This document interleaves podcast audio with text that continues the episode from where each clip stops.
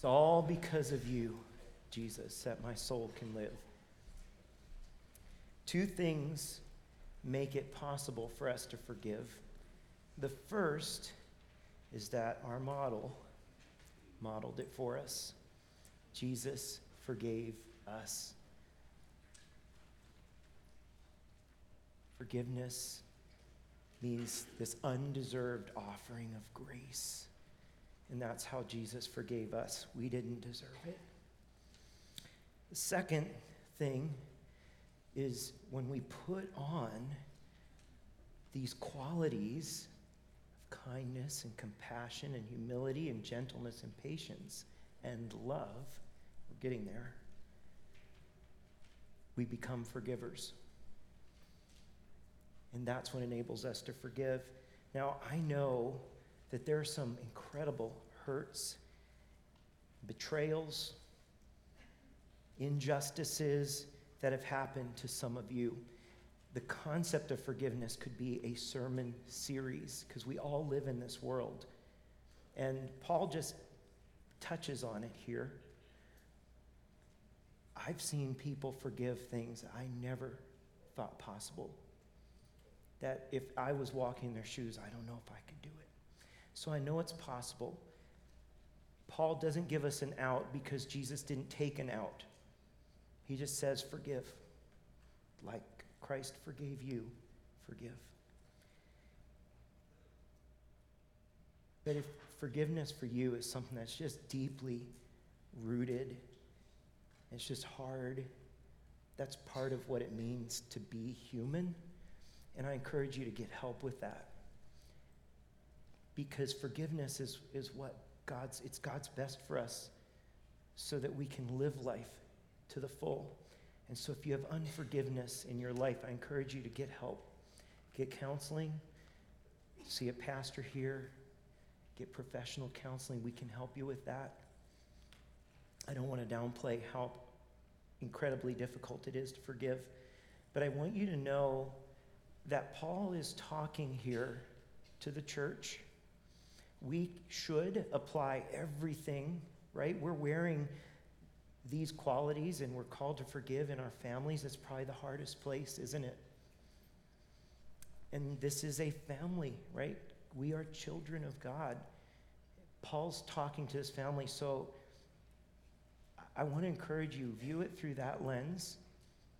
He's going to apply these things to our families next week. But I want to keep thinking about this community, okay?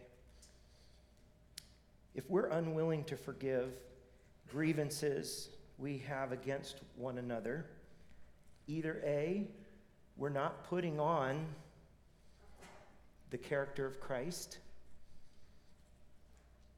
or maybe we've never received that forgiveness ourselves because it is a supernatural act that Christ would forgive us.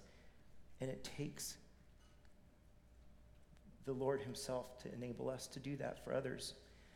Larry said, Hey, if, if, if you come to the table and all of a sudden you realize I've never put my faith in Christ, there's no better time than now. And I just want to lead you through. We, we use ABCs because it's such a simple way to just look, re- realize what it takes to offer your faith to the Lord. I just want to look at it through the lens of what we've been talking about. A, and this is something that you could do right now, just quietly in prayer, in conversation with God. You admit that you're a sinner, that you currently are in the dominion of darkness, and you are under the power and the authority of sin. B, you believe that Jesus offers forgiveness through his blood shed on the cross for you. And through faith, you're transferred then out of this kingdom of darkness into the kingdom of the Son he loves. And then you get to see, which is where we're all at if we're in Christ, and that's choose to follow him. And that's what Paul's trying to help us to do. And so the, the rest of this, what we're talking about today, is what does it look like to, to live my life in this new identity I have in Christ? I want to return to the idea just quickly of bearing with one another because that's what he said. And it, it doesn't, it's kind of obvious, right? That if all of us are in the process of putting off the old and putting on these virtues of Christ, that we're in the process. And that these ugly things that are such a part of, of us, it's, it's like how we're wired sometimes, just comes out we shouldn't be surprised when it happens to, to the other people that are offending us. We should offer one another that same grace the Lord offers us, that they are in process. And we, we shouldn't be surprised when it peeks out in us either. In fact, the knowledge of that is humility will remind us that our ugly old self peeks out from time to time. God's patience with us will, in this process, will help us extend that same patience to others.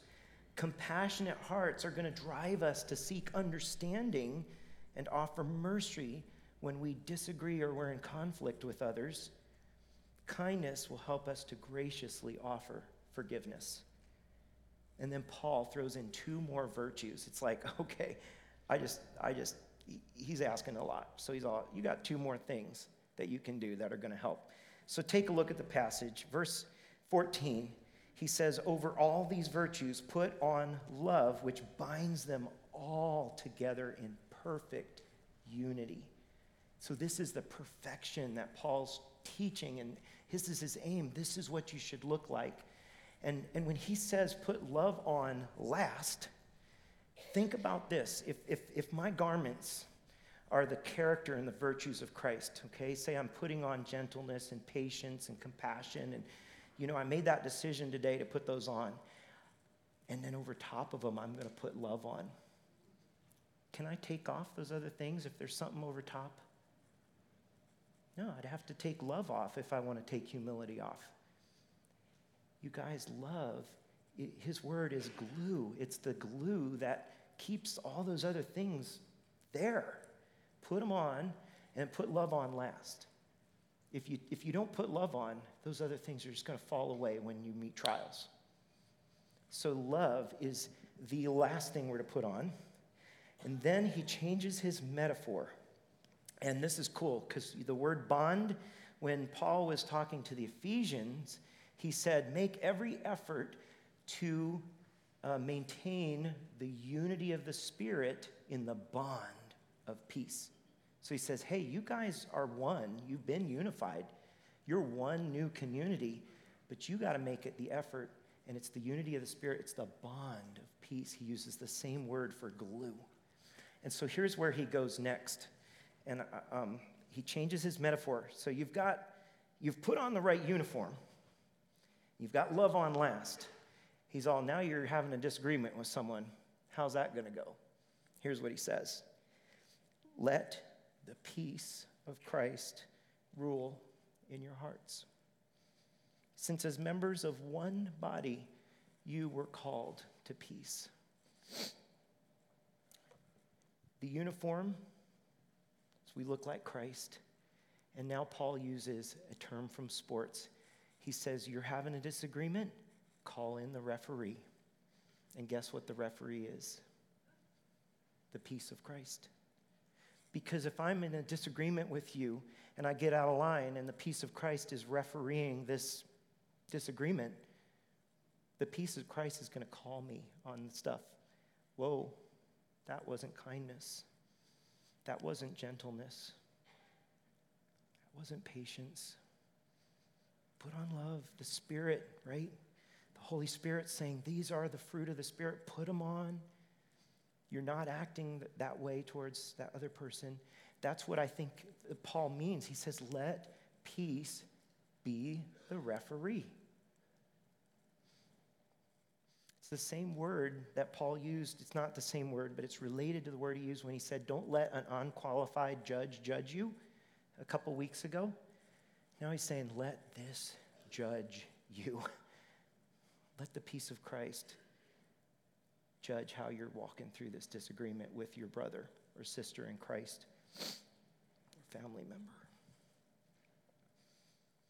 Do you know what rules when peace does not in our hearts?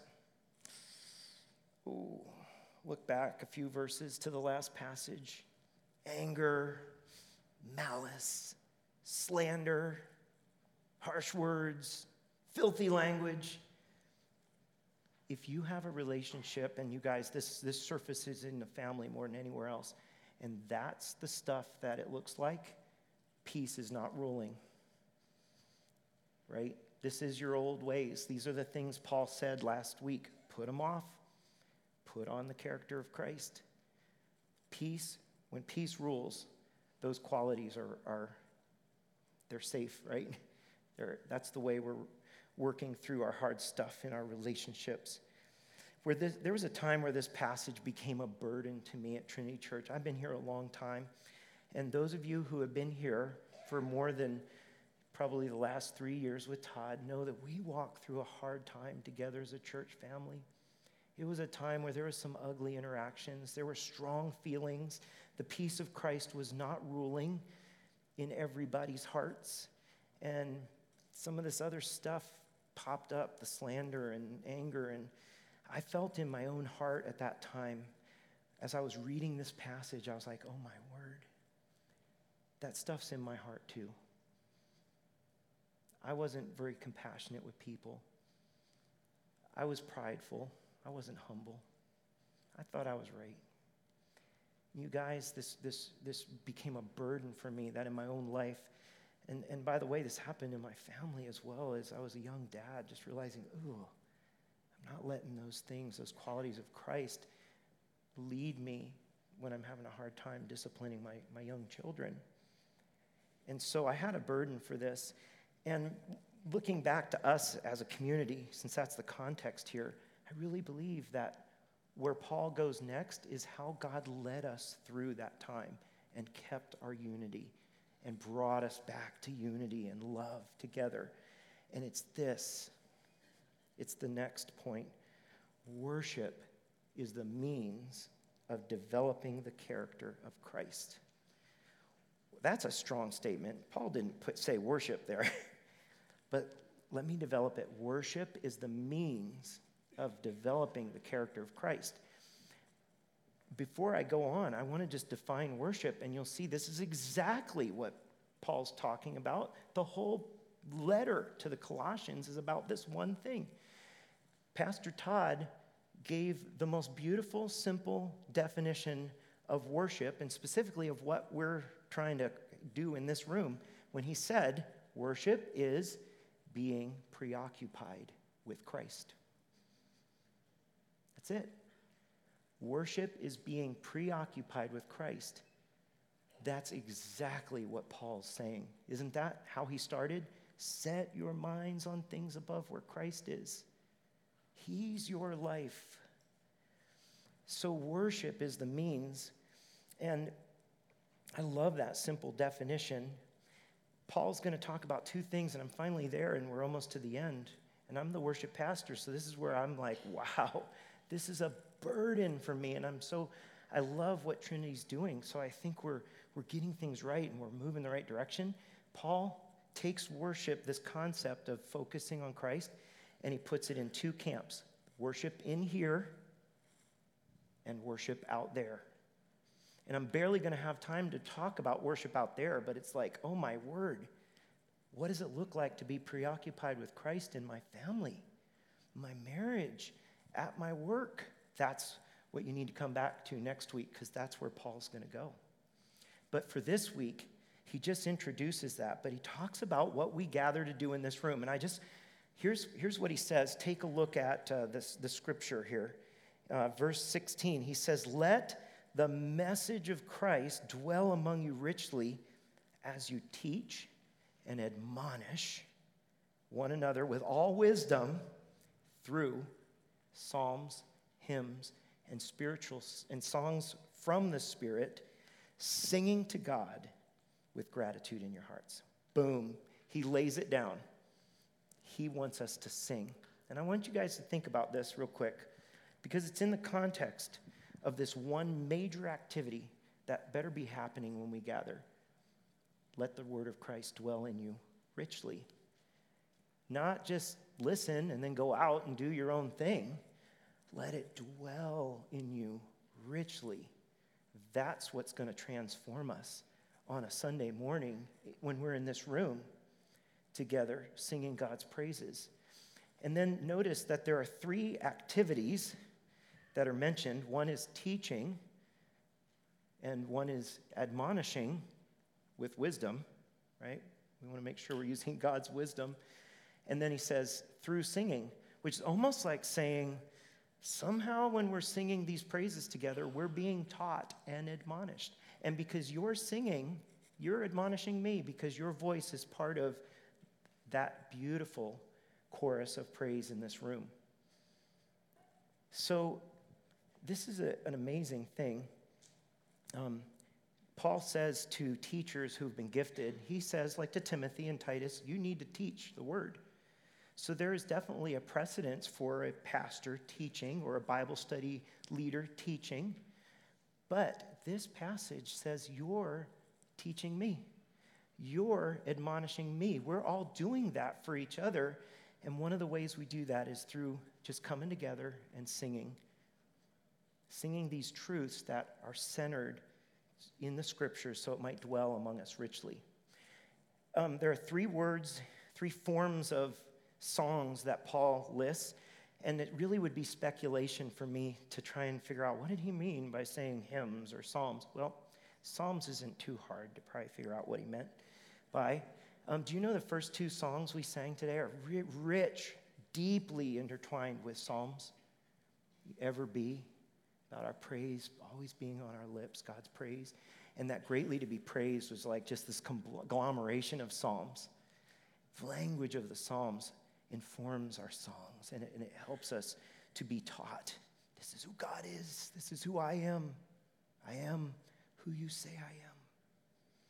We're being taught admonished has that sense of we're, we're it's kind of like it, it's kind of like oh that's really getting me at a, so, at a soft spot it's warning us hey maybe you're, you're getting this wrong I, I had a really cool experience i was at a memorial service on friday one of our worship leaders sang two songs and afterwards i was talking to a guy he was emotionally moved by the songs and he said, when you were singing, we did Living Hope and we did Amazing Grace. My chains are gone.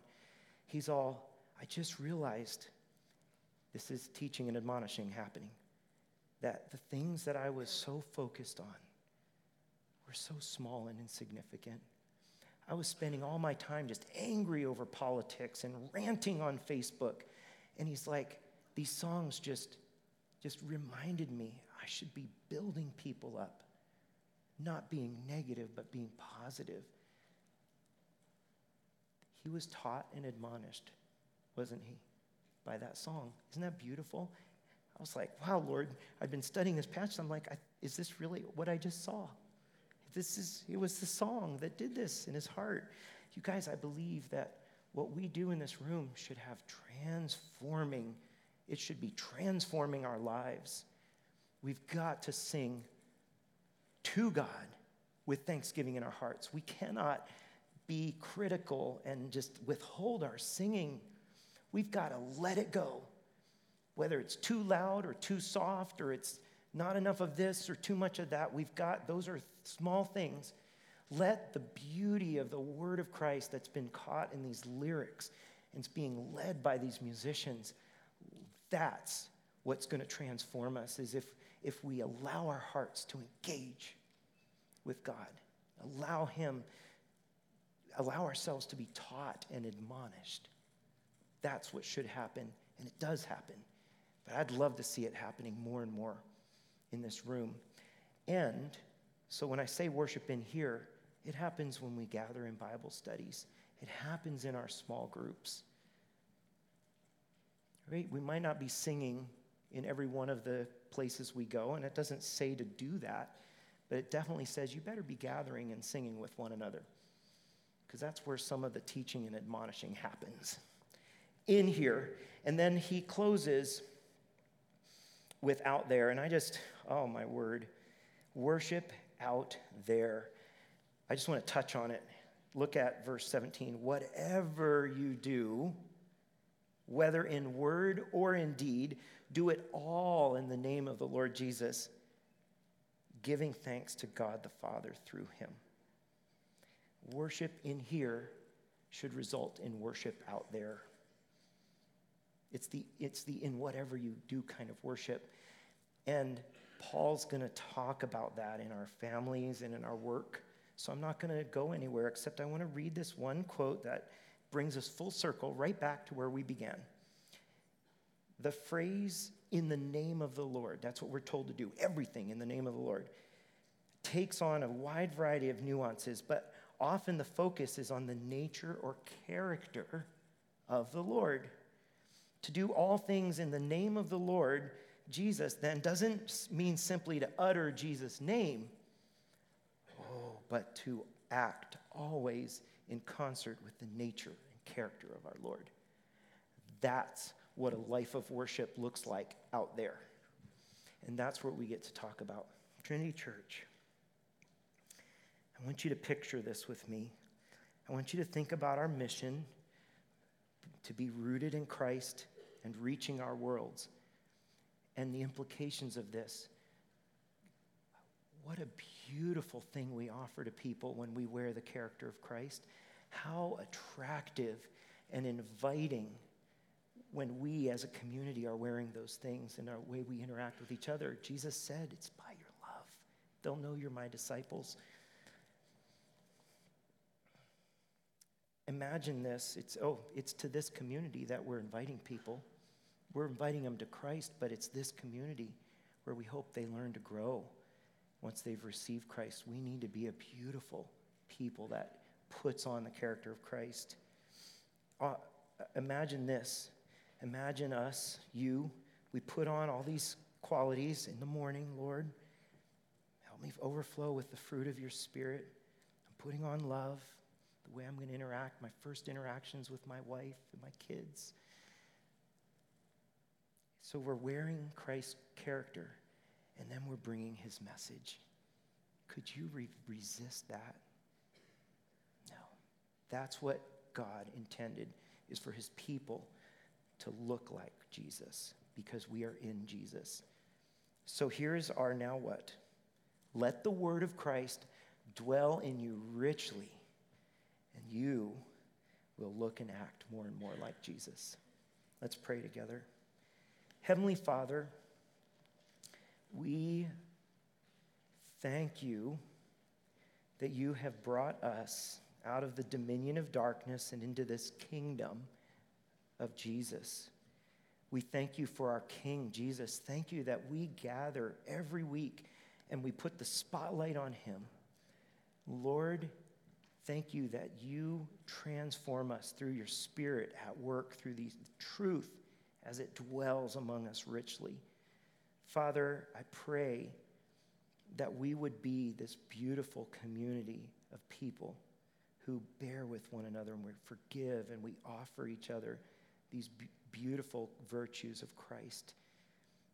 Lord, we want to look like him because we want to honor and glorify you. So please help us. In Jesus' name, amen.